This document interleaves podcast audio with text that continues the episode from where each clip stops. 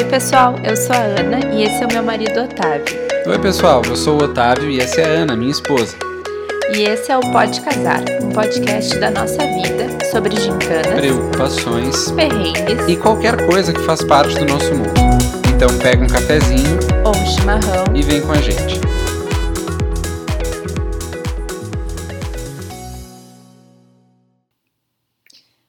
Despertador, também conhecido como Alexa, toca às 8h20 da manhã. Me enrolo na cama, dou uma conferida no celular, espero o marido fazer o café da manhã. Levanto, lavo o rosto, escovo o cabelo, bato o ponto através de um aplicativo no meu celular. Vou para o escritório. Sento na minha cadeira gamer e começo a trabalhar enquanto desfruto do delicioso café da manhã. Aquele que o meu marido fez. Sim, é assim a minha rotina diária de trabalho desde março de 2020. Caso não tenha ficado claro, hoje vamos falar sobre home office, ou trabalho remoto, ou ainda trabalho distribuído. E temos uma convidada expert em matéria de home office, em matéria de madrinha de casamento e em matérias em geral. Afinal, ela é jornalista e redatora, além de podcaster no Crime e Ansiedade. Bem-vinda, Gabriela Cavalheiro, a.k.a. Gabi, a.k.a. Gabriela Gata Gamer. Gata Gabriela, hein? Gata Gamer. Gabriela em Gata Gamer. Obrigada! Nossa, fiquei honrada com toda essa introdução. Eu, eu não conseguiria montar isso tudo sobre mim mesma. Nossa, ai! Botar, botar como descrição no LinkedIn, né? É, Por isso que eu copiar. fucei o teu LinkedIn. Ah, por isso, sim. A gente tava conversando antes de começar a gravar que a, a Ana apareceu nas pessoas que visualizaram meu LinkedIn. Achei curioso. Stalkeando as amigas no É isso. LinkedIn. Aumentar o view, né? Mental viu. Mas é isso, muito obrigada pelo convite e olá, ouvintes. Ah, espero não, não perturbar ah, com a minha voz a existência de vocês. Espero que seja bem legal aí essa experiência. Tô empolgada. Com Eles estão acostumados com o pior, né? É, a gente, pra gente é sempre bom trazer. A gente teve poucos convidados, é a terceira convidada, Terceira. né, até o momento. Terceiro convidado. Mas é bom porque a dá uma que tá nos, oxigenada. nos registros. Mas assim, eu tenho algumas perguntas para guiar nossa conversa, e a primeira que eu queria fazer é se antes da pandemia vocês já tinham experimentado o trabalho remoto. Tá, eu começo como convidada? Ok. Sim, eu experimentei trabalho remoto antes da pandemia. Eu, como a Ana falou, eu sou jornalista, eu me formei ali por 2016. E nos primeiros dois anos depois da minha formatura, dois anos, dois anos e meio, eu resolvi que eu queria ser frila e queria ser jornalista, independente, escrevendo para vários lugares, jovem, inocente Cheio de sonhos. cheia de sonhos, morando na casa dos pais, então não precisava de uma renda contínua. E por um bom tempo, então, eu fiz home office.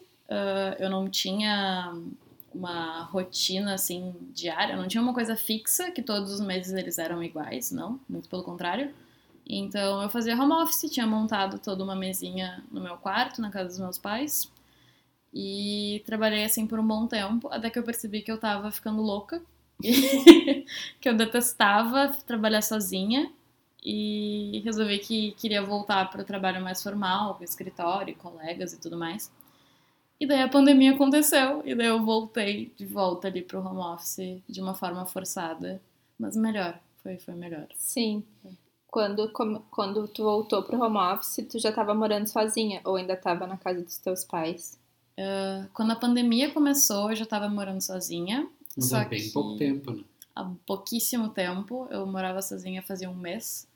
E uma semana antes da quarentena começar, eu fui demitida. Eu. Então, eu fiquei um bom, bom tempo fazendo home office de novo como frila. Eu senti como se eu tivesse dado um passo atrás, assim.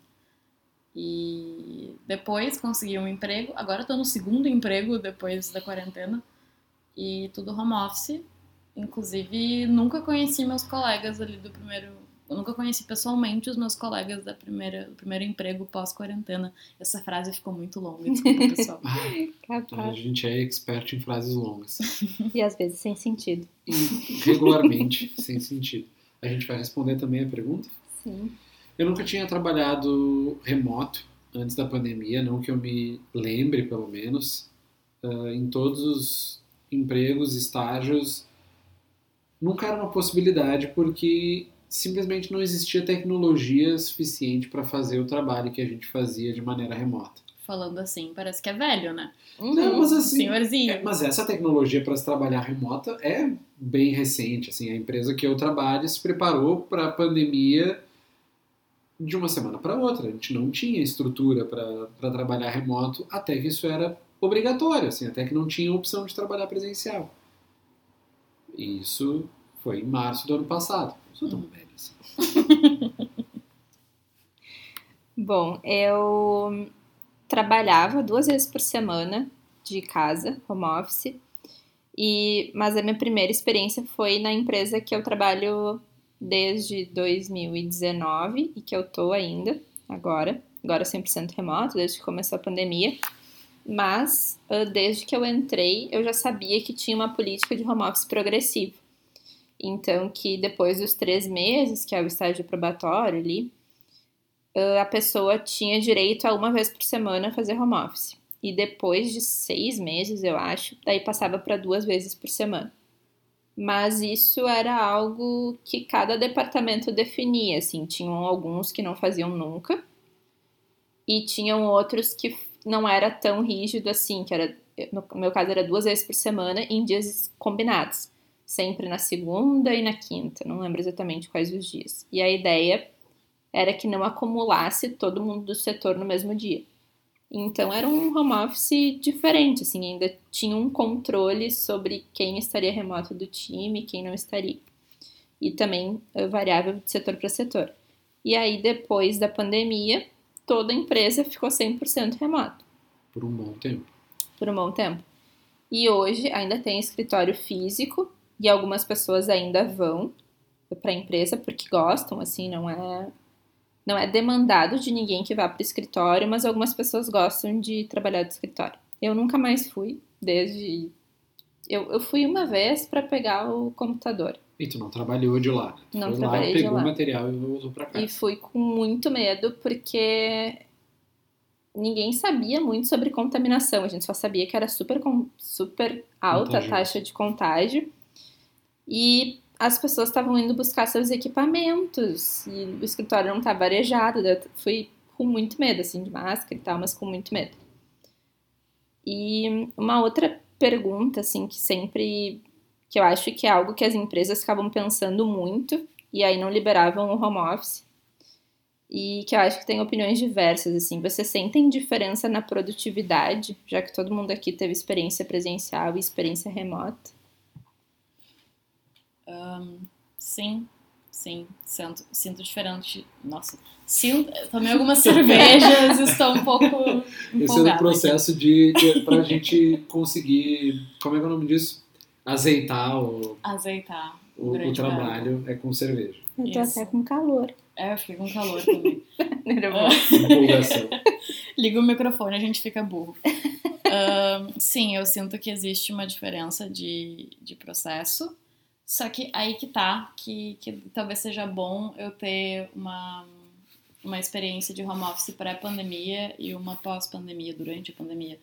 Porque eu sinto que eu trabalho muito bem em home office, mas não são todas as atividades. Tem coisas que eu preciso ser mais introspectiva e aí o home office é ótimo, porque daí eu sento na minha cadeira, assim, seja de pijama, seja de roupa, mas eu tô na minha casa, eu tô num ambiente confortável e eu consigo me concentrar 100% naquilo e finalizar uma task que eu sei que num escritório iria demorar muito mais tempo para conseguir atingir esse nível de concentração. Só que a pandemia, ah, eu sinto que a minha concentração natural, ela diminuiu muito. Então, teve uma boa parte ali de tá, tô trabalhando. Só que daí abro o Twitter por um segundo e daí eu vejo uma notícia, eu vejo o número de casos de Covid na cidade, e daí eu vejo não sei o que, que o presidente fez. Os buracos de minhoca, né? buracos de minhoca e que, e que dependendo do, do humor do dia, era muito difícil conseguir tanto de motivação quanto de concentração. É muito difícil voltar para um, pra um estado, assim. É muito difícil trabalhar de home office, isolado do mundo, quando o mundo tá um caos. Sim. Então, eu sinto que isso é mais culpa da pandemia do que do home office. Ah, mas, no geral, eu- a concentração, agora que digamos que as coisas estão melhores, já tem uma segunda dose de vacina, concentração é boa, mas certas atividades eu sinto que eu preciso ter o contato social com as outras pessoas. E daí a gente tem que encontrar formas de, de trabalhar assim. Eu não sei se eu já saio falando. Pode, pode. vontade. Uhum. Atividades mais específicas, ah, que eu sei que é só eu comigo mesma, eu consigo, tá, põe o fone de ouvido e trabalho. Mas coisas que eu preciso criar, ou preciso trocar ideia com alguém, ou preciso talvez fazer uma busca diferente de referências, um planejamento de algum projeto, eu sou uma pessoa mais sociável e descobri que eu trabalho melhor criando coisas assim, mais dinâmicas, se eu estiver conversando com alguém. Uhum. Então, o que eu e meus colegas de trabalho agora, a gente chegou à conclusão é de que a gente, os dois ficam online, ficam online ao mesmo tempo, a gente abre uma chamada de vídeo, fica os dois trabalhando cada um no seu computador e quando alguém quer trocar uma ideia, a gente só desmuta o microfone, daí a gente troca uma ideia rapidinho e daí volta. E daí eu tô numa chamada de vídeo o tempo inteiro, mas é muito melhor. Ou então eu divido apartamento com uma amiga, eu divido escritório com essa amiga, e seguido eu só viro a minha cadeira, cutuco a Luciana e falo: Ô Lu, olha só, o que, que tu acha dessa ideia? E daí a coitada tem que me ouvir. Sim. Mas a troca do social, o home office às vezes faz falta, sabe? No home office. Uhum. Eu super viajei, né? Não lembro mais qual é a pergunta. Se a questão da produtividade, Isso. se você sentia que tinha diferença. O que tu acha, Otávio? É uma questão complexa, começando por aí. Ah, porque, assim, pegando o histórico da minha produtividade no home office, foi meio que um, um eletrocardiograma. Assim. Nos primeiros dias de home office, eu tinha uma função que era muito particular e muito individual. Então, nos primeiros três meses de pandemia fazendo essa função, eu fui o Michael Schumacher da minha da produtividade, assim. Não sei se é um exemplo muito bom, mas fui muito produtivo. E adiantei muita coisa no meu trabalho, deixei muito claro, inclusive, dentro da empresa, que fazer o trabalho que eu fazia era muito mais fácil de se fazer remotamente do que presencial, porque é um trabalho individualista, é um trabalho que não depende muito de outras pessoas e que o que depende sempre pode esperar a outra pessoa estar online. Tu não precisa chamar alguém e dizer assim, eu preciso que tu me responda isso nos próximos 10 minutos, senão vai dar uma merda muito grande. Não é o caso. E depois desses três primeiros meses, que também estavam muito guiados pelo pavor de não saber como é que a pandemia ia funcionar, como é que as pessoas se contagiam e tudo mais, foi primeiro equilibrando e depois reduzindo. Assim. Depois a minha produtividade foi um lixo e aí tudo era um motivo para perder o foco, porque também já estávamos há mais de três meses sem uma vida fora de casa, uh, sem pegar, sem pegar sol, sei lá, uma coisa assim. E aí a produtividade foi a níveis, uh, eu ia dizer estratosféricos, mas sei lá, Só que o contrário. é, nucleares, sei lá, pro Isso. centro da Terra, sei lá. Abaixo de zero. Intratosféricos. eu, vou, eu vou começar a usar intratosféricos. Isso. Um, um comentário muito específico que o home office, dependendo da semana, se é uma semana que eu tô mais aérea, eu percebo que é muito fácil a minha produtividade ser abalada se eu levanto do escritório, vou até a cozinha pegar água e daí no meio do caminho eu percebo que, sei lá, tem um- uma pilha de roupa na cadeira, aquela perto da cama que tu põe todas as roupas, se ela tá maior do que deveria, ou se tem uma sujeira no chão. E eu percebo que isso afeta muito a minha produtividade em alguns dias. E teve alguns meses específicos que a distração afetou muito a produtividade. Sim. E tá em casa dá aquela impressão do tipo, ah, só vou lavar esse prato aqui, é de boas. Isso não consome tempo. Não consome tempo, vai ser rápido. Só que na real, não. Do nada, tu, tu já esqueceu que tinha que fazer o trabalho. Sim. Vira Sim. uma grande bola de neve às vezes. E uma É. curiosidade, talvez fora de contexto, mas eu não botei na pauta, então eu não quero perder. Ah, tu aceitaria um trabalho 100% presencial? Não. Não aceitaria um trabalho 100% presencial. Ahn, acho que não combinaria com, com a minha vida, não combinaria com meus valores, não combinaria com o momento que a gente está vivendo. E não é nem pelo fato de ser 100% presencial, é pela obrigação de ter uma regra. O fato de ter uma regra de que tem que ser 100% presencial me parece uma coisa muito engessada. Agora que a gente já sabe que é possível. Isso, agora que parece que o mundo percebeu que tá, é possível existirem outras formas de trabalho que não só o tradicional, a ideia de uma empresa que quer me contratar e me vem com uma coisa tão rígida assim já me deixa com o pé atrás, porque a gente sabe que funciona, a gente sabe que tá tudo bem uma pessoa talvez trabalhar de casa um dia e que vai dar certo, não, não vai ter um não vai ser um problema para a empresa.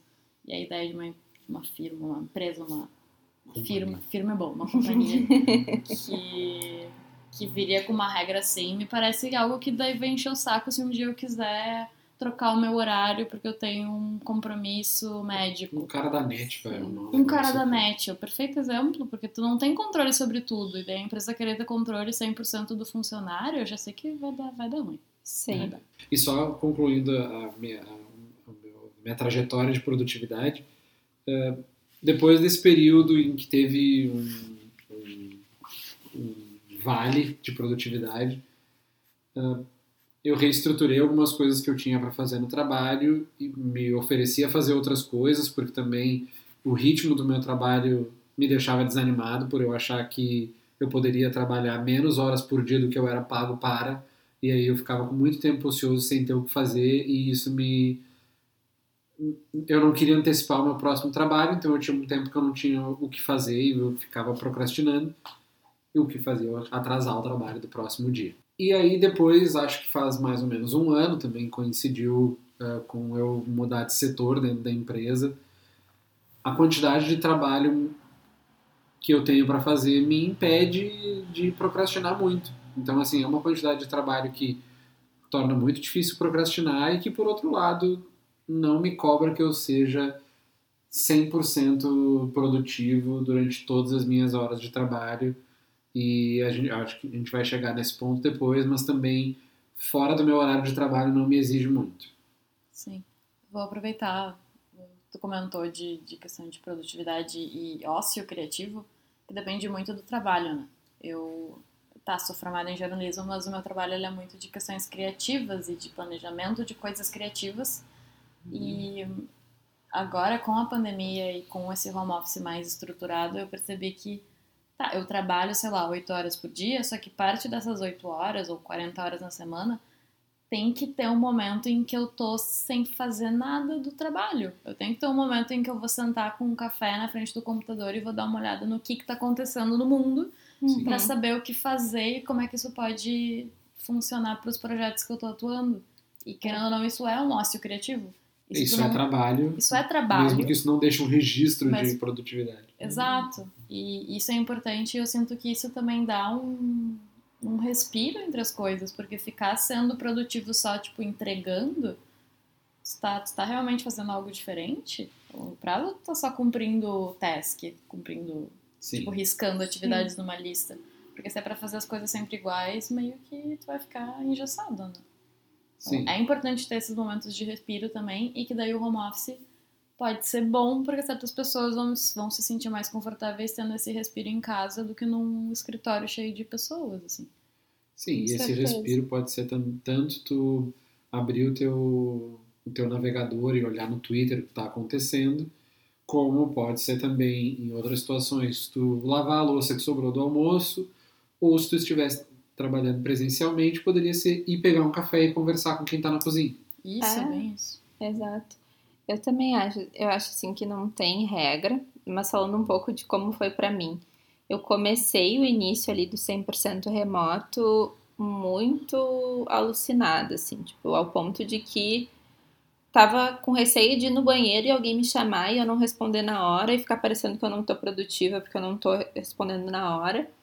E aí eu acho que, tipo, foi uns seis meses que não foi saudável, porque eu fui produtiva de um jeito robótico, assim, sabe? Tipo, não, tem que fazer uma hora de intervalo, e é bem da verdade, é que quando tu tá. Porque assim, nesse período que foi pré-pandemia, os meus dias de home office eram na casa da minha mãe, porque a gente também se mudou um pouquinho antes da pandemia só. E aí na casa da minha mãe tinha almoço, não era eu que fazia o almoço. Uhum. Então, o intervalo ele poderia ser naquela uma hora ali, né? Uma hora e pouquinho. E aí, quando. Sobrava até, né? É, e aí quando a gente. Não era eu que cozinhava, não era eu que lavava a louça. E aí quando a gente veio morar sozinho, com o 100% home office, começou a não caber, porque o preparo do almoço, comer e lavar a louça não cabia nessa uma hora. E aí começou a ficar uma coisa meio robótica. A gente começou a discutir também Ah. por causa das, das tarefas. E Porque aí. tudo tinha que caber nessa uma hora, né? Tipo, a gente tinha que tirar a mesma uma hora. Uh, a gente sempre teve várias reuniões para fazer no trabalho, então a gente corria o risco de ter que almoçar enquanto estava numa reunião, porque a gente não tinha tanta liberdade para escolher as horas que a gente vai, a hora que a gente vai parar para almoçar Eu acho que eu tinha uma reunião. a uma e meia. Ou Ah, era. não, Não, o po- acho que era. Eu uma acho que era, mas o grande problema que nos fez discutir muito é que nenhum de nós queria gastar o tempo que era necessário para programar o almoço. Então, tipo, o que, que a gente vai almoçar hoje? Tirar alguma coisa, Descongelar. descongelar para cozinhar. E cozinhar já leva. É A muita gente carga acha que não consome tempo, como a gente falou antes, mas consome 40 minutos tu cozinhar e comer. Sem lavar, sem lavar nada. Sem lavar. Exato. E, E, aí. e cozinhar algo rápido. E cozinhar algo rápido, assim, fazer um arroz. Isso. Uma massa. Miojo. É. 10 minutos. O E tempo daí- que vai lá é 3 minutos, mas para até ferver, a, até ferver a água, a gente já parou de trabalhar. E o próprio penso, do tipo, de chegar na cozinha e pensar, o que, que eu vou almoçar hoje? O que que O que, tem? que tem? Quais são as opções disponíveis? E aquele início de pandemia, com todo o medo de contágio, a gente não tava querendo pedir delivery também. E aí, tipo, ficava insano. Tipo, gente tinha que fazer tudo. E aí, e tinha que comer saudável, né? Então, tinha que ter salada, carboidrato, a proteína, daí tava horrível, assim, tava horrível. E aí, isso levou uns seis meses. E depois eu comecei a entender, tipo, comecei a ver também que as outras pessoas nem sempre respondiam instantaneamente, que tava tudo bem, que eu conseguia resolver as coisas, né? Que, enfim, podia demorar um pouquinho mais, mas também não era tão urgente assim. A empresa também começou a demonstrar mais flexibilidade. Eu acho que também acaba acompanhando alguns feedbacks das pessoas de como está sendo o home office e acaba uh, sendo mais flexível. Então começaram a bater muito na questão do horário flexível. E daí hoje eu tenho alguns colegas que começam a trabalhar às 11 e vão até mais tarde, outros que gostam de começar mais cedo para terminar mais cedo. E aí eu acho que tudo isso foi tirando esse entendimento também de que assim, se eu tivesse um escritório, eu ia talvez num tempo de tomar um café, conversar com várias pessoas e ficar ali trovando aqueles 15, 20 minutos que eu vou, sei lá, olhar o Instagram, sabe, fazer alguma outra coisa, sei lá, botar a roupa para lavar, lavar. E aí que tá, isso também é trabalho, né, na verdade. Então Sim, ainda é tem descanso. isso. É, eu também comecei a entender assim, tá. Também pensa, Ana, que se tu tivesse no escritório, tu não ia precisar eh, se preocupar em passar o cafezinho que tu quer tomar, em lavar a louça do cafezinho do lanche que tu fez. Então, é é o home office, né? Tipo, é- a nossa casa vira o nosso escritório. E aí a gente vira também a pessoa da limpeza, a pessoa da cozinha, a gente vira todas as pessoas. A tia do café. A tia do café. E é isso, né? Isso foi uma coisa que a gente leu bastante nos primeiros seis meses de pandemia, que era, eh, ao invés de a gente trabalhar em casa, a gente passa a morar no escritório. Porque aí a qualquer momento, e isso aconteceu pelo menos comigo e com a Ana, a qualquer momento alguém te dizer assim, tu aperta o teu computador, tu pode fazer tal coisinha pra mim, e tu não tá no teu horário de trabalho, mas tu pensa, não, eu realmente tô perto do meu computador, realmente não me custaria muito fazer isso. E isso é algo que, no fim das contas, se tu tivesse um trabalho 100% presencial, tu não teria outra alternativa a não ser dizer, não, já saí, não, eu não consigo te ajudar. Graças a Deus, a minha época de freelancer me, me deu uma bagagem pra isso, porque se eu botar na minha cabeça que eu não tô mais trabalhando, eu não vou responder o WhatsApp de trabalho. Se é uma coisa urgente, me liga então, e daí tá, vamos resolver. Só que eu entendo que esse entendimento, porque todo mundo tá em casa, então teoricamente todo mundo tá disponível. Hum. Só É. que não é assim, né? Isso. Não é assim.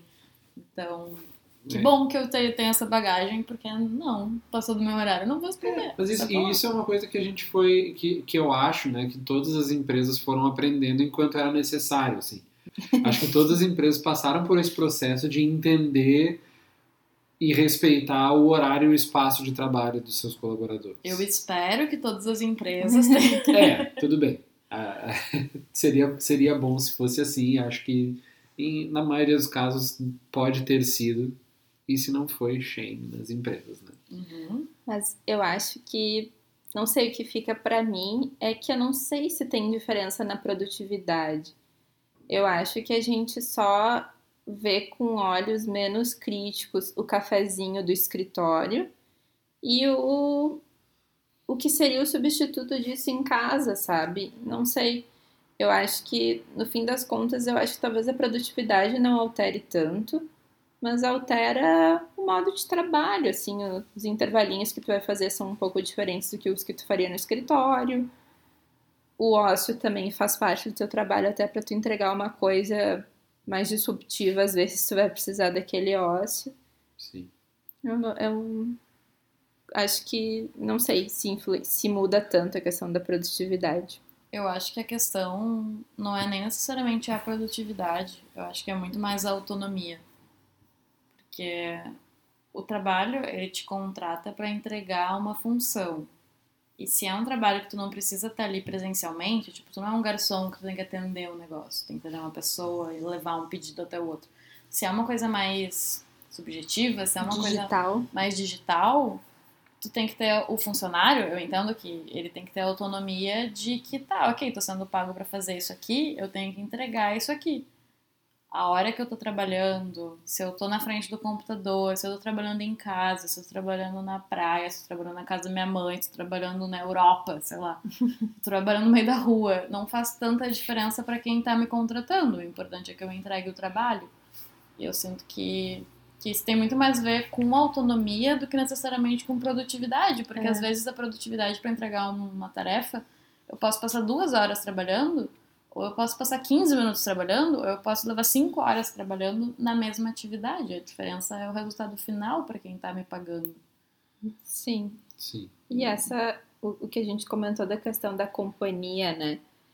Eu também, Gabi, às vezes peço, eh, sei lá, compartilho alguma coisa com o Otávio na medida do possível, porque tem informações que são sig- sigilosas, mas peço opiniões, assim, na medida do possível e, hum, e eu já me peguei pensando, assim, quando acabar essa coisa do home office 100%, pra mim acredito que não vai acabar, ah, mas pro Otávio, assim, tipo, daí eu vou ficar sozinha em casa. E aí talvez eu não goste tanto quanto eu gosto, gosto hoje, assim.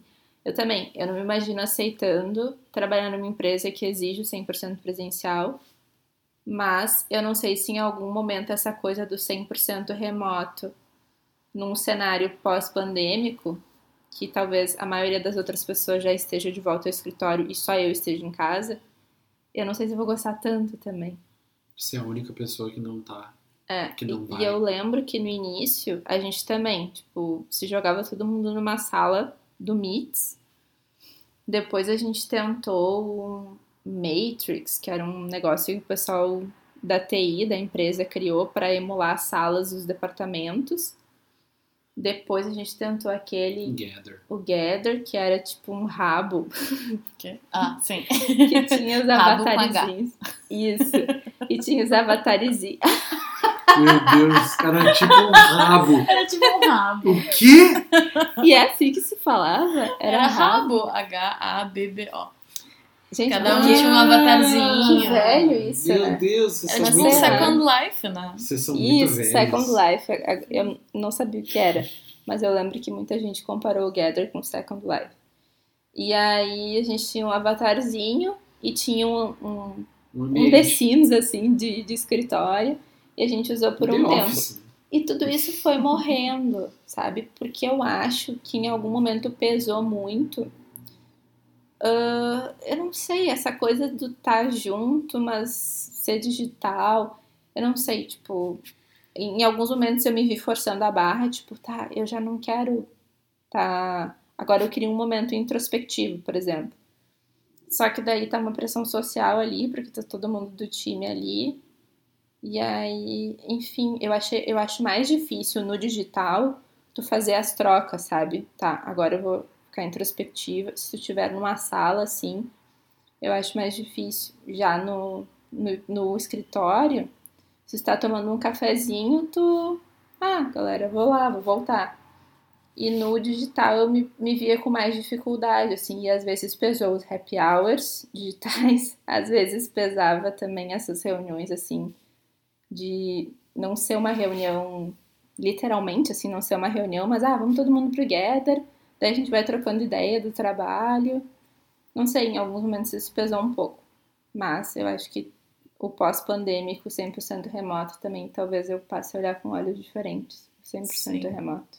O que eu fico me perguntando é, tá, termina a pandemia, a galera tá trabalhando 100% remoto, só que tá, não tá feliz estando sozinho em casa. Será que talvez não vai ser um momento de ter um boom de coworking?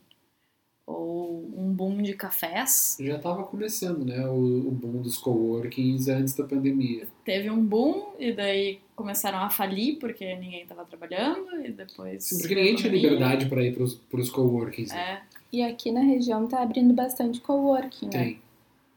Ainda estão em construção, assim, mas a gente já viu uns dois nos, nos passeios com a Milka, então é. pode ser um, um sinal de que isso Sim. vai voltar. Só que, ao mesmo tempo, eu vejo muito o aumento dos coworkings, pelo menos antes da pandemia, como um aumento também do trabalho informal. Porque quem está pagando o coworking, a, a mensalidade não é a empresa, né? É o não. PJ. Tanto que quando eu trabalhava como freelancer, eu procurei, só que era tudo muito caro. Era para quem trabalha com dev, com, com digital, não quem trabalha com criação de conteúdo, sabe? Sim. Que é uma grana bem diferente. Na, na época que eu entrei na Box, eu isso foi em 2015 eu ia eu tinha eu trabalhava na agência e aí como a agência era muito longe da casa da minha mãe onde eu morava eu eu ia para um lugar mais perto para trabalhar que era um coworking o coworking do Destemperados na época acho que nem é mais deles aquele espaço lá na não sei qual é o nome da rua para dentro lá do, do Floresta. Santo Inácio? Não era na rua Santo Inácio mas era por ali perto do Zafari da Cristóvão Colombo.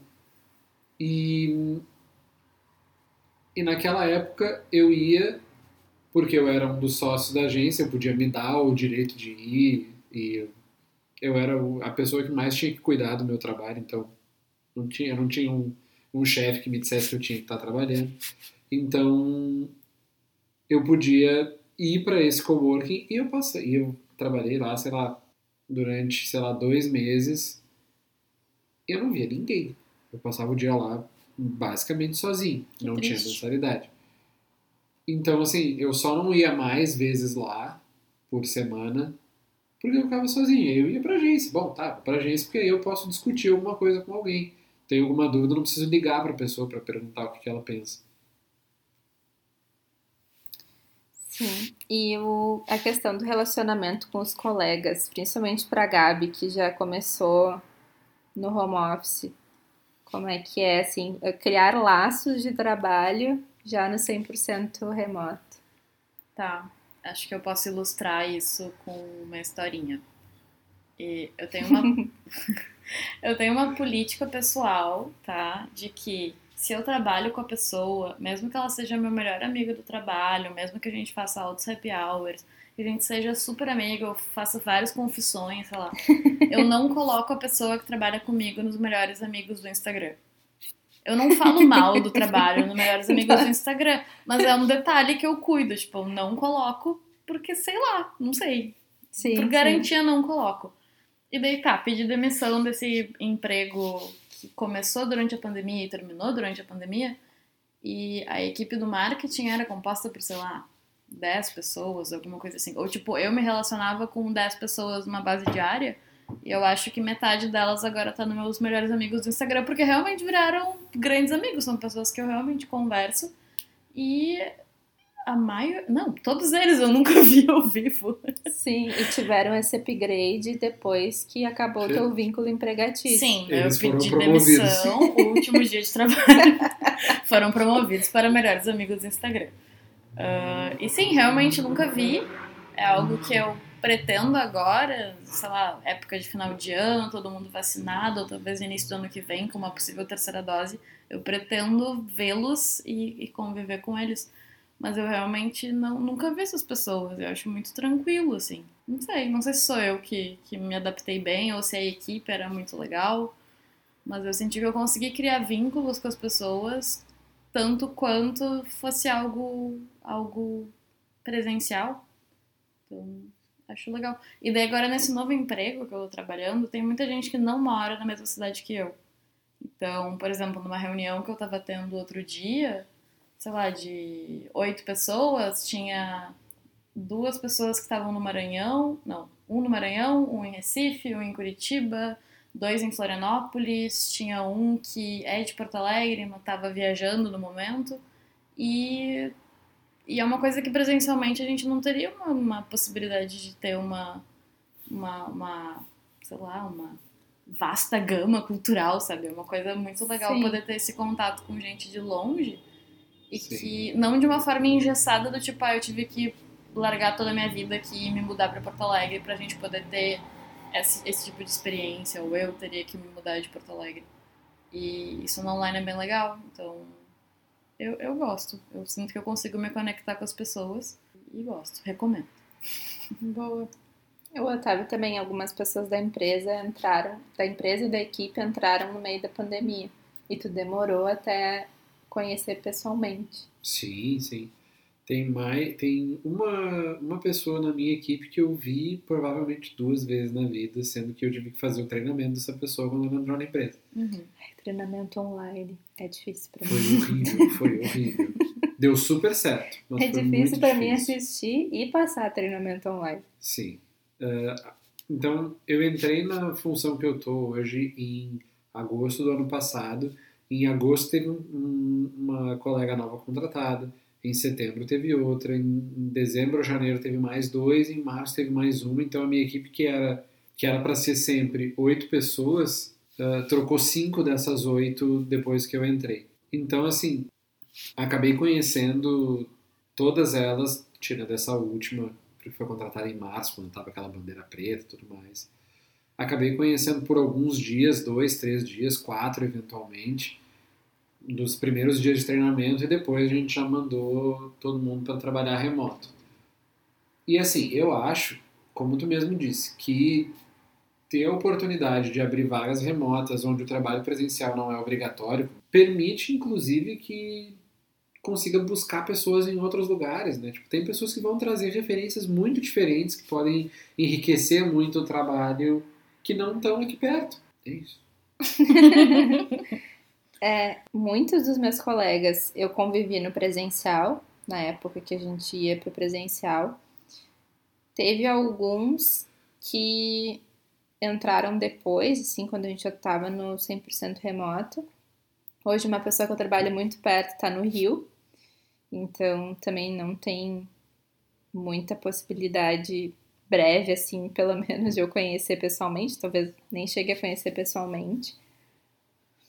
Mas eu noto, assim, que as pessoas que eu mais falo, talvez seja injusto, assim, porque por ter pessoas que eu já vi pessoalmente, já conversei pessoalmente, já fui, sei lá, já fui em festa da empresa e essa pessoa tava e eu também tava, enfim, ia pegar café e essa pessoa tava e eu também tava.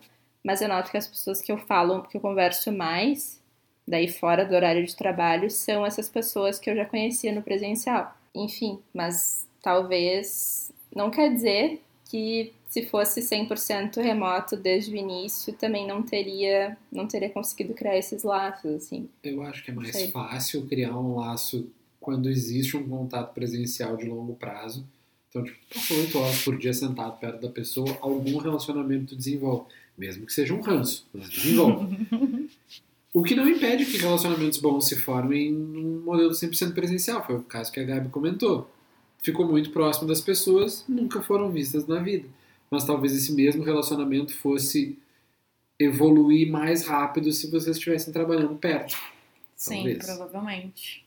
Ou, talvez não. Tem, tem um detalhe, tá? Eu tô lendo um livro chamado O Poder dos Quietos, que basicamente analisa sobre introversão e extroversão e a cultura de valorizar a extroversão como um ideal de, de como as pessoas têm que ser e o que, que é um vencedor, é uma pessoa extrovertida, versus o introvertido que é tão lá que fica se sentindo culpado por não ser extrovertido. São várias análises e analisa Legal. vários, vários ah, estudos científicos que foram feitos, tanto de psicologia quanto biologia, enfim.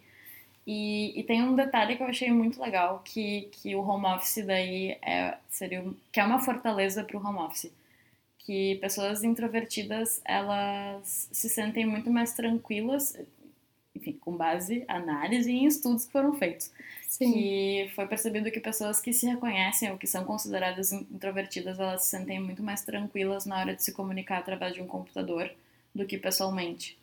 Então, sim, talvez a minha relação com, os- com meus colegas poderia ter sido mais rápida de criar uma amizade no pessoal, mas talvez não, porque certas pessoas poderiam ficar, não sei, mais Receosas. tímidas, receosas de socializar ao vivo, e daí o online permite que elas se soltem mais. É verdade. esse Que detalhe. elas sejam mais honestas com, com como elas gostariam de se comunicar por ter um filtro, né? Tipo, tu Isso. consegue, numa conversa no fila do café, tu, depois que tu diz uma coisa, tu não consegue dizer assim, não, não, eu, deixa eu apagar isso que eu disse que eu quero dizer de um outro jeito. E quando tu escreve uma coisa no Hangout, tu, tu olha, lê o que tu escreveu e pensa assim, tá, não é assim que eu quero dizer isso, eu posso apagar e posso escrever de novo. Eu acho que sim. Isso, E isso. isso é um lado muito bom, até pensando sobre toda aquela questão do anonimato em redes sociais, que a gente eu costumo interpretar para o lado negativo, de que a pessoa se esconde para poder dizer coisas que ela seria responsabilizada por dizer em, em uma situação ao vivo, ou que ela seria constrangida por, eh, a não dizer por ser algo agressivo. Mas existe esse lado positivo também, de que a pessoa que não tem o dom de se comunicar de ser extrovertido e se comunicar presencialmente, consegue usar as ferramentas do digital para conseguir se comunicar melhor. Isso. Isso é uma grande fortaleza do, do home office, porque às vezes se a pessoa não, não se dá bem com a comunicação cara a cara, ter uma tela entre duas pessoas pode ser muito bom. Nunca tinha pensado. É verdade. E a forma de comunicação de vocês mudou, agora com mais comunicação escrita e talvez poucos menos, né? Bem menos momentos de interação com os colegas. Nossa, não sei. A minha eu noto que mudou, tá? Porque. E, e tem uma frase que eu, que eu vi no Instagram esses dias que resume isso. Que é, diga oi, mas diga logo o que precisa. Porque eu começava a dizer sempre oi, tudo bem, e esperar a pessoa dizer oi, tudo bem, e tu, pra eu dizer o que eu queria. MSN, né, galera? É, e aí eu vi que isso não era bacana, assim, porque o tempo da outra pessoa também é precioso, e aí ela consegue avaliar logo se ela consegue te ajudar, se ela não vai conseguir te ajudar, ver qual é o nível de urgência do que tu tá pedindo, e ficar esperando o retorno dela antes de tu dizer o que precisa, às vezes pode colocar uma carga mental não só em ti, de ficar com aquilo, ai, não posso esquecer que eu tenho que dizer isso, sabe? Acho que a minha comunicação se tornou mais objetiva porque teve esse início, assim, onde tinha o home office, mas eu não sentia que eu tinha autonomia, e aí acho que foi mais uma coisa minha, assim mesmo, de ter receio de ser julgada, assim, se eu não respondesse rápido, e de achar que eu preciso fazer exatamente os mesmos horários que eu estava fazendo no escritório. E depois eu comecei a ver que não, assim, que as pessoas já estavam com uma um horário flexível, então às vezes a pessoa nem estava online quando eu ia conversar com ela. Então eu tinha que dizer tudo, porque tipo, não ia ficar com aquilo anotado até ela retornar o oi, tudo bem, para eu poder dizer o que eu quero. E comecei a valorizar tanto o meu tempo, assim, quanto o tempo da outra pessoa também, e tentar ser mais objetiva na minha comunicação. Mas, ao mesmo tempo, também que eu tentava resolver sem acionar, porque o nível máximo é dizer, ah, vamos marcar uma reunião e falar sobre isso. Tipo, aquilo vai realmente tomar talvez o máximo de tempo para resolver alguma coisa. E tem vezes que vai precisar. Mas para tudo que era possível eu explicar escrevendo, que é algo que eu tinha preguiça lá no início do home office, ah, vai demorar muito para escrever, entra aqui, vamos conversar. Eu comecei a ter essa noção, assim, do, da, do, da preciosidade do tempo da outra pessoa e tentar, não, vai ser ruim de explicar, mas eu vou tentar explicar por mensagem, tentar uh, me comunicar textualmente, antes de exigir, sabe, um horário da pessoa, ou que ela entre no agora, no no Meet pra gente conseguir acertar as coisas. Então, de modo geral, acho que eu tentei me tornar mais objetivo. E acho também que passou a não, não ser antipático tu já sair dizendo o que tu precisa.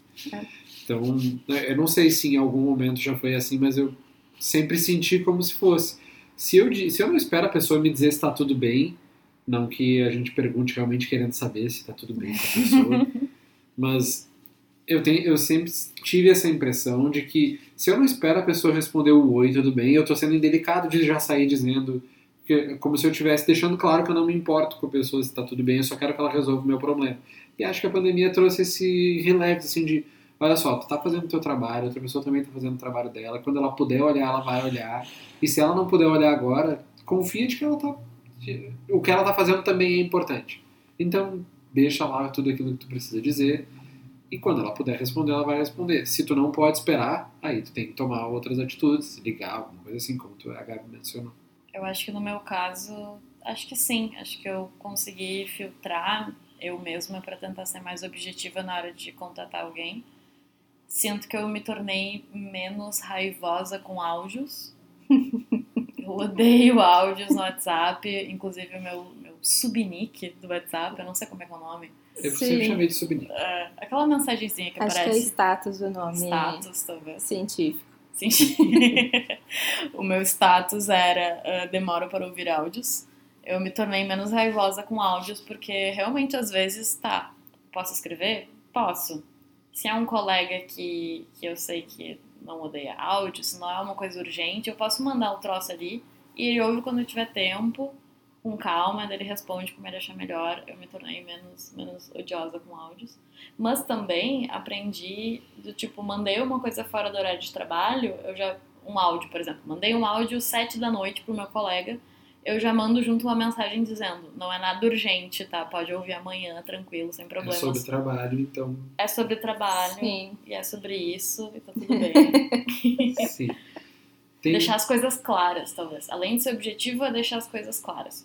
Sim. Sim. Tem uma coisa também que eu achei bem importante. Via de regra, o meu modo de comunicação não mudou desde o começo da pandemia.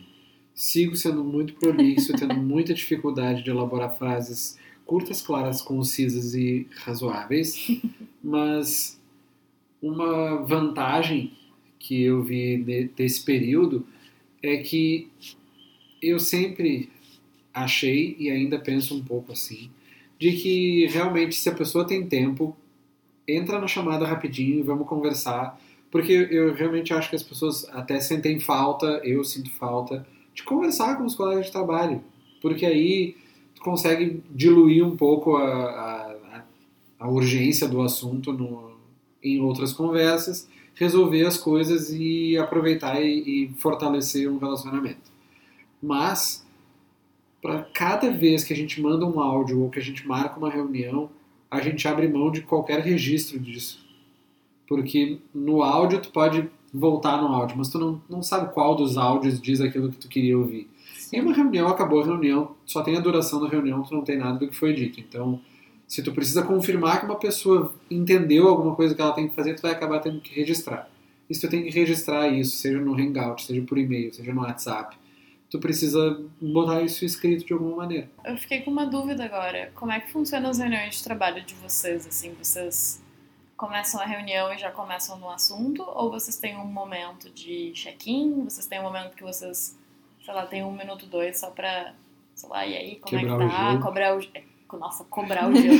Quebrar o gelo, o famoso icebreaker. Vocês têm isso nas reuniões de vocês? Sim. Sim, a gente tem. E às vezes até sobra pouco tempo para reunião, dependendo do quanto as pessoas querem falar. Às vezes é, esse momentinho assim pode extrapolar um pouco. Mas é bem bom, porque eu acho que também é uma forma da gente se conectar É. Pra mim foi bem bom pra galera que eu conheci no remoto. Que daí eu já sei que fulano tem um cachorro, que gosta, sabe? É nessas horas que tu vai vendo os hobbies das pessoas. Uma das coisas que o meu trabalho copiou o trabalho da Ana é a reunião diária de atividades do dia, A daily. a daily. E, e é isso, eu falei, eu falei pra equipe mais de uma vez, assim, olha, às 10 a gente começa a reunião. Se quiserem bater um papo, vamos entrar antes. Eu sempre entro antes também pra gente poder conversar.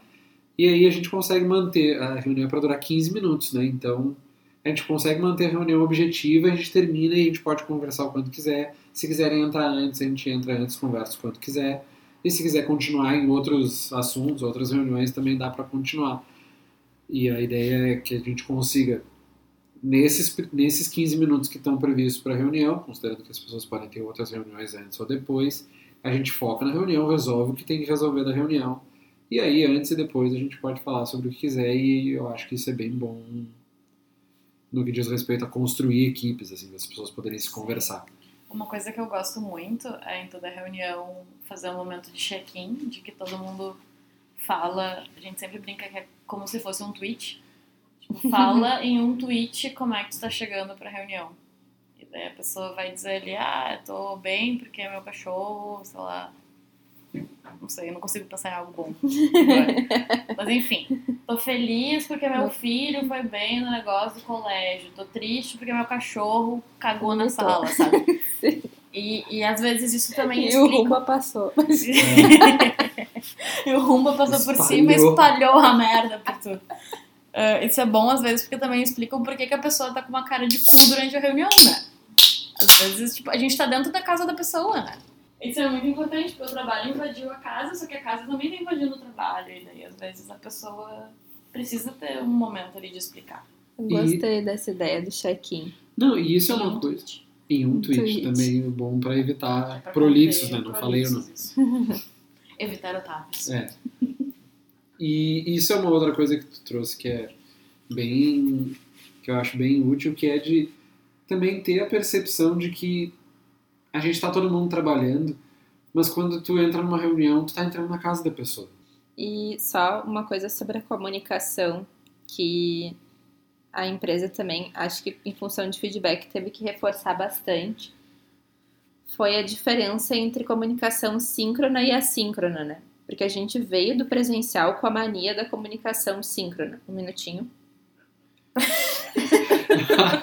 Vocês perderam a sensualidade que foi exibida nesse momento, Eu impedindo que- a cerveja de vazar do copo. Eu tive que lamber um pingo de cerveja que estava escorrendo pela bordinha do copo. E vocês perderam. É por essas e outras que é um podcast, não um canal de YouTube. É. pra vocês perderem isso. E daí a galera tava querendo que tudo fosse síncrono. Tipo, não, vamos entrar agora em reunião e resolver isso. Não, tu tem que me responder rápido. Tu tem que ficar olhando periodicamente as mensagens do WhatsApp interno, né? Que é o Slack que a gente usa. E aí a empresa teve que, não, peraí, gente. Existe comunicação assíncrona também e ela precisa ser priorizada no nosso modelo de trabalho. Nosso modelo de trabalho está 100% remoto e horário flexível. Então, tu tem que dar prioridade para comunicação assíncrona. E aí, tu manda mensagem, diga logo o que você quer e espera a pessoa te responder. Diga onde você vai.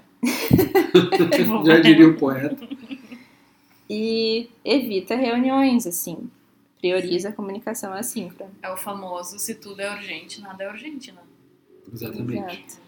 Eu acho que a gente pode ir para os nossos quadros. Eu vou começar com Zé Bronquinha, que é quando a gente reclama de alguma coisa. E o meu Zé Bronquinha é porque a gente vai tirar férias fim de outubro.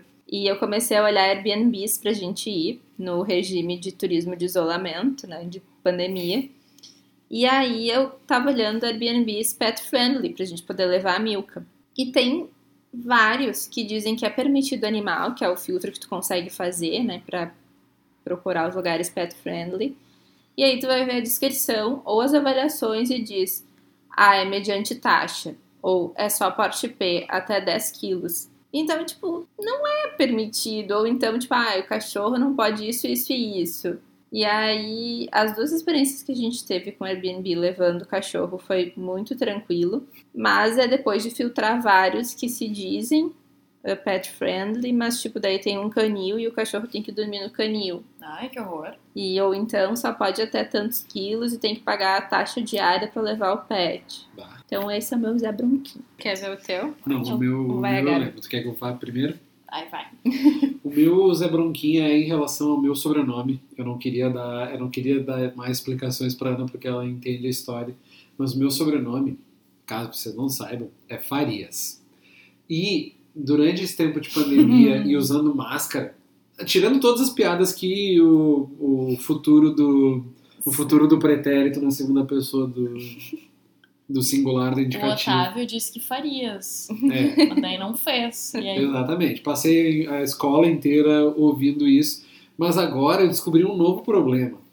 Que, morando em Porto Alegre e tendo essa, esse sotaque cantado que caracteriza o, o porto-alegrense, para muitas coisas que eu estou de máscara e eu preciso receber na porta, a pessoa não entende o meu sobrenome e quanto mais eu tento deixar claro o meu sobrenome, menos claro ele fica.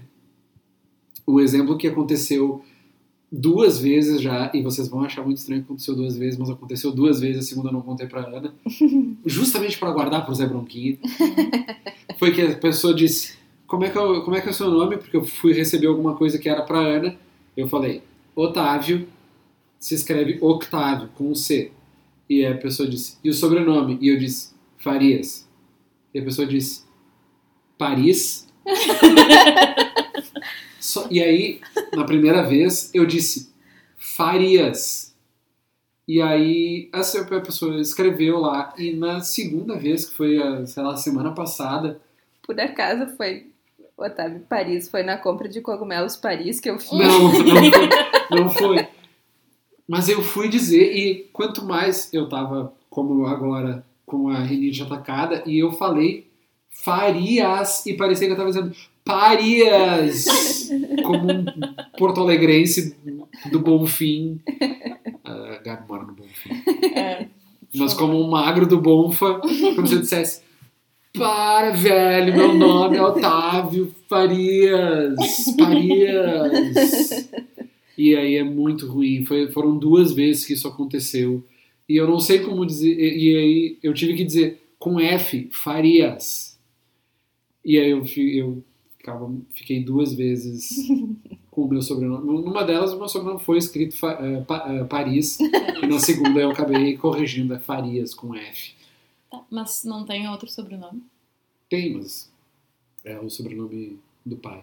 Sei lá, eu poderia usar Fonseca, que é mais fácil, né? Talvez seja mais fácil. Eu tenho três sobrenomes e eu uso profissionalmente só um deles. Eu não vou falar aqui meu nome completo, mas na Mas hora tu de foi receber. trocando, né, ao longo da vida. Ao longo da vida, no colégio, que é onde eu conheci a Ana, eh, é, sei lá, eu usava o meu último sobrenome porque era como os professores me chamavam, era como Sim. estava na chamada. E daí, profissionalmente, entrando na faculdade, tinha que me inscrever para, sei lá, estágios, daí eu resolvi escolher um diferentão, que não é o último. Mas na prática, eu tenho preguiça de ficar explicando como escreve o sobrenome profissional. E também porque eu sou meio noiada, achando que as pessoas vão me stalkear depois nas redes sociais. Eu sempre dou o sobrenome obscuro, que é mais fácil de falar, que é Silva. Sim. Putz. Ninguém não Bom sabe se- bom escrever se esconder. Silva. Bom se esconder, é ótimo. É. E também pensa, se chega alguém ali e fala, ah, tô procurando o Otávio Farias. Bah, só tem o Fonseca. Se é uma pessoa estranha, é. Farias? Não. Paris tem. Paris. É, Otávio Paris é o meu nome de chefe. Otávio Paris.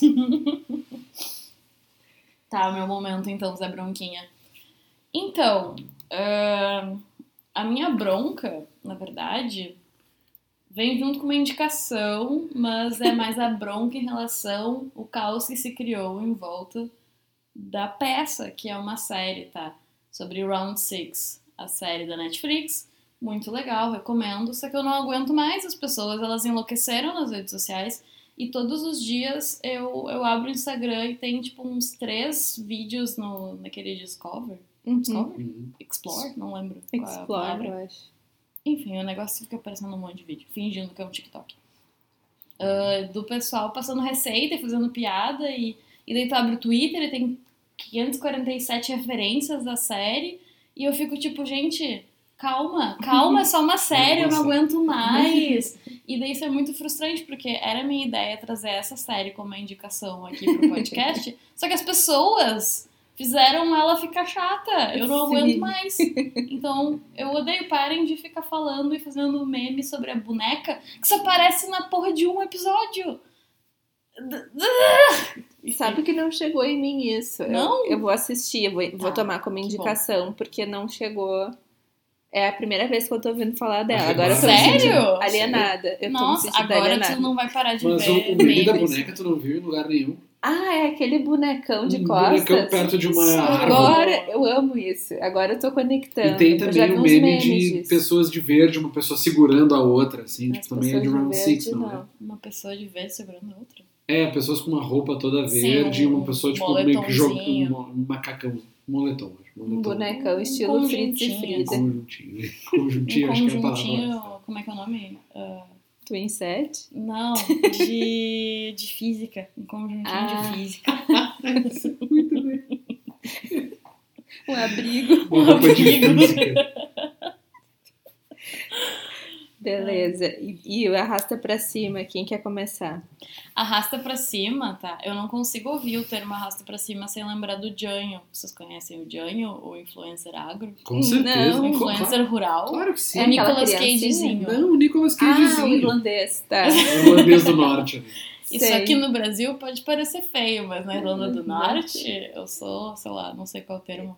Eu sou ídolo. Eu sou ídolo, isso, Nicolas Cagezinho. Espero que- que os ouvintes conheçam o Janho. Quem não conhecer, vai lá pesquisar. Mas eu não consigo ouvir o termo arrasta pra cima, porque ele sempre fala assim, aleatoriamente. Tipo, ah, quem quiser saber mais, arrasta pra cima. Só que não tem nada pra arrastar pra cima. Eu acho genial. É. Mas, enfim, minha recomendação é Janho, procurem Um Janho tonel no de 18 Instagram. litros. Tonel de 18 litros, isso. Cara pode ser um tonel de 18 litros. Puta, é muito bom isso. Ele é muito bom, eu amo ele. Ah, até esqueci qual é a minha indicação além do Johnny. A série, se a pessoa for moderada nos comentários. A série Round Round 6, six. para quem for moderado nos comentários. e também não tiver saturado ainda das redes sociais, porque se eu não tivesse visto no momento que eu vi, eu não veria agora só de raiva. Eu não assisti. fé. Não.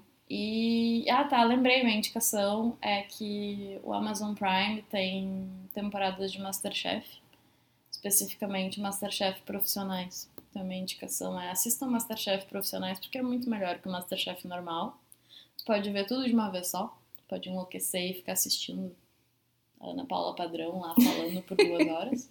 E as pessoas são realmente muito melhores, eles sabem o que eles estão fazendo, entre aspas, e tem muito ego. É como se tu visse vários cirurgiões brigando por um- Uh. uma meta, só que são chefes. E é maravilhoso, eles são tudo muito egocêntrico e é muito legal, dá umas brigas boas.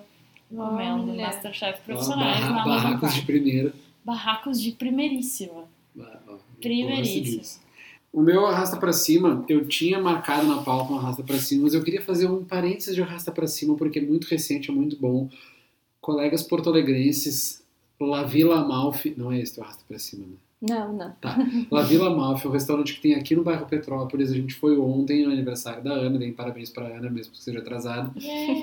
Ahn, é um restaurante de comida italiana que é tão bom que dá raiva. Vocês já tiveram isso? Vocês comem uma comida e vocês ficam assim, puta que pariu, isso é muito bom! E dá um, um certo ódio, mas é um ódio positivo. É a recomendação La Villa Amalfi. É um restaurante comida italiana aqui em Porto Alegre, muito bom. É uma recomendação pocket. A O que, que vocês comeram? eu comi um fileto ai trepepe, que é um medalhão de filé ao- é, com três tipos de pimenta e acompanhava um risoto de espinafre com parmesão. Hum. E eu comi um filé também, com molho de cogumelo, que o molho de cogumelo tava Cogumelo muito Paris. bom. Cogumelo Paris, Tal qual seu esposo. Cogumelo pra Farias. combinar com o Otávio. E uma massa ao pesto. Hum. Muito boa, muito bom mesmo. Tava tudo muito bom. Ah, não. O drink não tava muito bom. Ah, a gente Mas- pediu um morrito que tá- Não, era um, era um gin, tônica, que veio só gin. Veio o aí- gin e a tônica na, na, na latinha. Então a gente tinha que tomar um pouco Vocês do gin. pediram um gin e uma tônica, não um É, gin a gente tônica. pediu um gin tônica e trouxeram separados. Assim, não, a solução aí é entre vocês, a alquimia, vocês que fazem. E um horror. aperol, o aperol tava bom. O aperol tava bem bom. A minha recomendação vai Oficial. ser oficial, né? Vai ser a série Mayor of Easttown, que tá no HBO Max. Uh, eu assisti por causa do Clube das Coisas Finíssimas lá do trabalho. É o era o conteúdo do mês que a gente ia consumir. Valeu muito a pena. Clube das coisas finíssimas, vocês se reúnem pra falar sobre coisas finíssimas. Sobre, sobre produtos culturais. A gente assistiu um, um- o podcast Paciente 63, a gente assistiu o filme Adoráveis Mulheres, a gente leu Não, não, 1984. não é Adoráveis Mulheres, é as Mulherzinha. Mulherzinhas Isso, as é o nome Mulherzinha. em português de Portugal. Mulherzinha. É uma só? Não. Não, não. Mulherzinha. É como eu chamo Ah, o filme Mulherzinha. As mulherzinhas. As Sim. Mulherzinha. E, hum, e agora era Mare of Easttown com a Kate Winslet. Eu confundo com a Blanket, mas não é. Kate Winslet. Com o cara que o Evan Peters, que é, tá muito bem fazendo um papel de uma pessoa normal, que era a primeira vez que eu, que eu via, porque ele é de American Horror Story, que ele sempre faz um Ah, personagem muito doido. Ele fez também WandaVision, que ele era o Mercúrio, como no X-Men.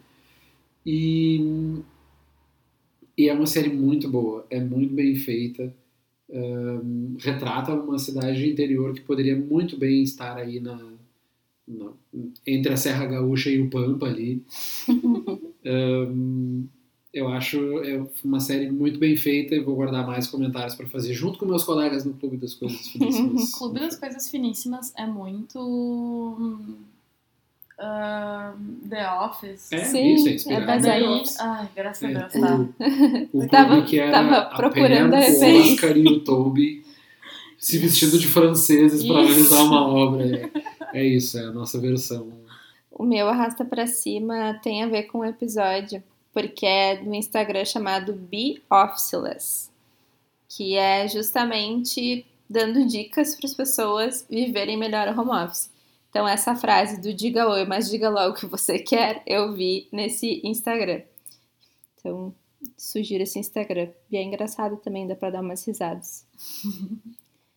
e é isso, gente. Temos um episódio de uma hora já, mas nem senti passar, que confesso. Ainda bem que não sou eu que vou editar. Deixa eu registrado aqui. no- Eu ia falar isso, que bom, não sou eu que vou editar. então, A edição é a parte ruim dos podcasters. É. ah, Mas muito obrigada, Gabi, pela presença. Foi muito bom, foi muito mais rico, bizarramente mais rico do que quando Nossa. sou só eu e o Otávio. Sim, Muito obrigada pelas contribuições pertinentes. sinta-se bem à vontade. Se tu tiver um tema que dizer assim, queria conversar com vocês no podcast sobre tal assunto, não precisa nem marcar. Bate aí na porta. Então, gente, podemos fazer um episódio enfim, sobre ditados, pra gente debater ditados. Ah, esse episódio vai ser o melhor, o episódio que eu mais vou gostar e o que eu tenho mais certeza que vai flopar. daí pelo menos já, já faz sem uma obrigação pessoal de que tem que dar certo. É, eu acho que exato, que é o peso, mantra né? pro podcast. Tira esse peso. Se flopar, flopou. Flopou. Exatamente. Ah, quero agradecer o convite, muito obrigada, foi bem legal. Agradeço pela cerveja também. Acho que, que pôde Bom ter alguém pra beber junto. azeitar. Azeitar, eu amo essa expressão. Eu amo essa expressão. Deu uma lubrificada aqui na, na conversa. Maravilhoso. Ah, e fico muito feliz de poder, sei lá, estar aqui e poder. Ai, não sei, tô feliz. Obrigada. A gente que agradece, volte sempre pra falar de ditados ou qualquer outra coisa. Ah. Então tá, queridos ouvintes, pode casares, a gente ainda não sabe o Bem nome de casados. a Bem gente casados, sabe. bem Sim, casados. Tem, né? Tem um pelo da Milka na minha boca. Esse é o bem-vindo à nossa casa. Então tá, um beijo, gente. Até o próximo episódio. Nos sigam no Instagram e sigam o Crime e Ansiedade também. Uhum, uhum. Crime e Ansiedade é um podcast sobre crimes, feito por pessoas ansiosas. E recomendo. É isso, procurem aí no Spotify. Muito bem, beijo! Beijo!